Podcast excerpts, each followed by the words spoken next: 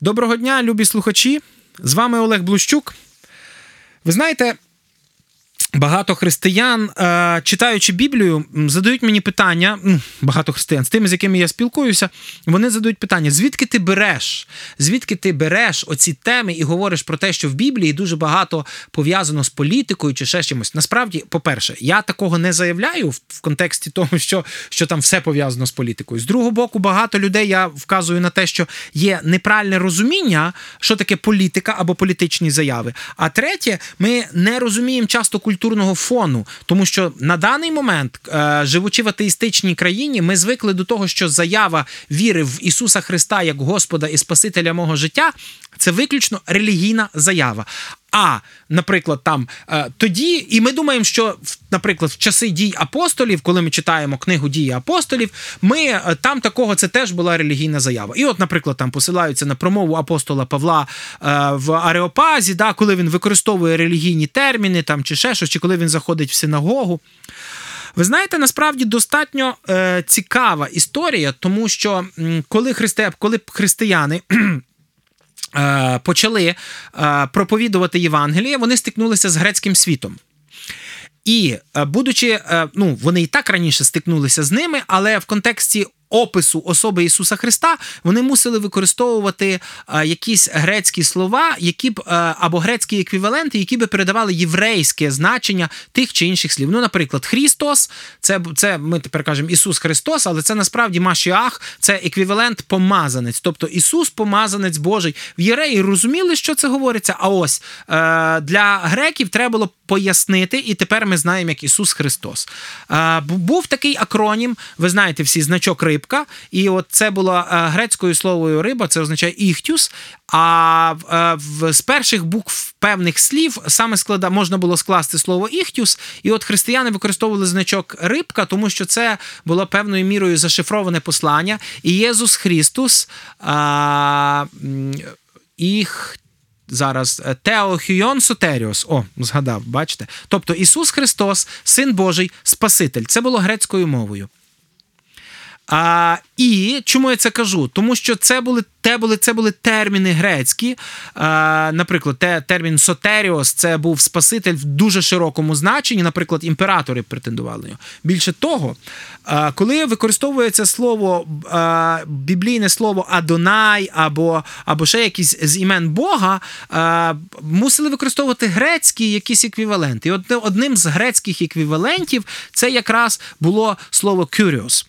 І Єсус Христос Кюріос або Єзус Кюріос це означало Ісус Господь. І отут, і і це, до речі, ми просто цього в наших перекладах не читаємо, тому що в нас переклади, які вже зразу перекладають ці всі ці всі імена. Але в грецькому для грецького вуха це звучало досить жорстоко чи досить жорстко, тому що curious е, це було це було достатньо серйозна заява, е, яку хотіли, наприклад, привласнити собі римські імператори. І вони в більшості випадків називали себе curious, господар або Господь, ну це однокореневі слова але саме на тому базувалося базувалося жертвоприношення духмяних трав перед статуями імператорів як господарів.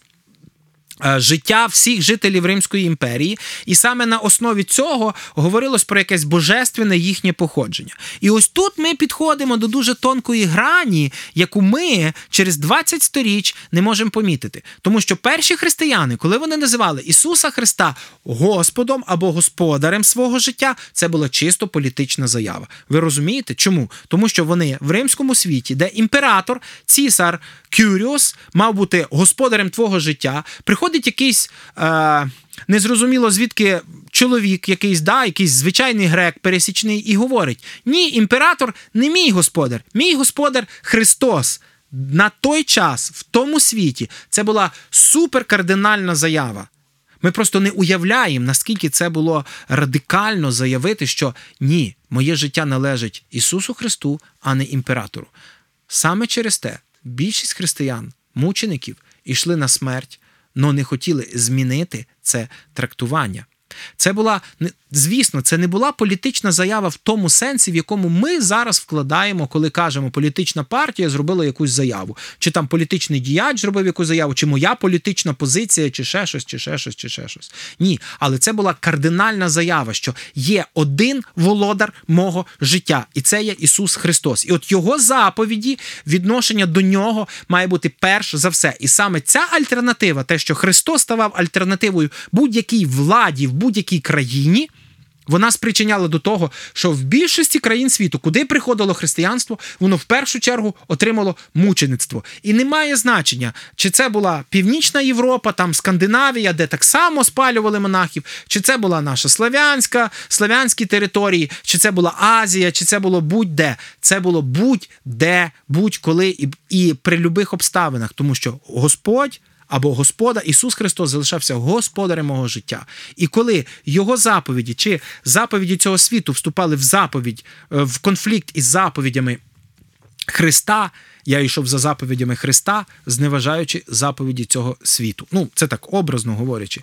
І саме на цьому була побудована вірність. І саме на цьому була побудована е, оця, оця, оця фільтрація того, що говорить світ. І саме тому християни були рушійною силою всіх моральних і, і, м, е, якихось, не знаю, ще яких пов'язаних з духовними питаннями зрушень, тому що вони давали моральну оцінку. Вони казали там то-то, то-то не можна, то-то, то-то не можна, не гоже. Згадайте Івана Хрестителя, не гоже, імп- не гоже царю єврейському бути одруженим на жінці брата свого, при тому, що брат ще живий, а жінка просто втікла від нього і пішла до те. Не гоже. Це була оця моральна оцінка. Але з другого боку, це завжди була політична оцінка, тому що це завжди говорило керівнику про те, що не ти керуєш мною. Тобі просто делеговані певні повноваження.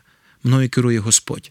А тобі я підпорядковуюсь лише до тої межі, поки ти не переступаєш Божі заповіді. Ось оце дуже серйозно. І небайдужість, що мій Ісус Господь, Він, він царює, але я до нього приходжу тільки в якійсь окремій сфері, супердуховній, а все решту хай горить синім полум'ям. Ні в кожній сфері. Я на роботі, мною керує Господь. Я на роботі поводжуся як християнин.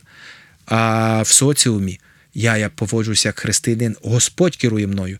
І я виявляю любов, повагу чи навпаки непокору, коли я бачу, що порушуються Божі заповіді, чи ще якісь, чи мене кличуть робити гріх, чи ще щось. Мною керує Господь в сім'ї, мною, керує Господь на природі, мною керує Господь в туалеті, і навіть тоді, коли я читаю книжку.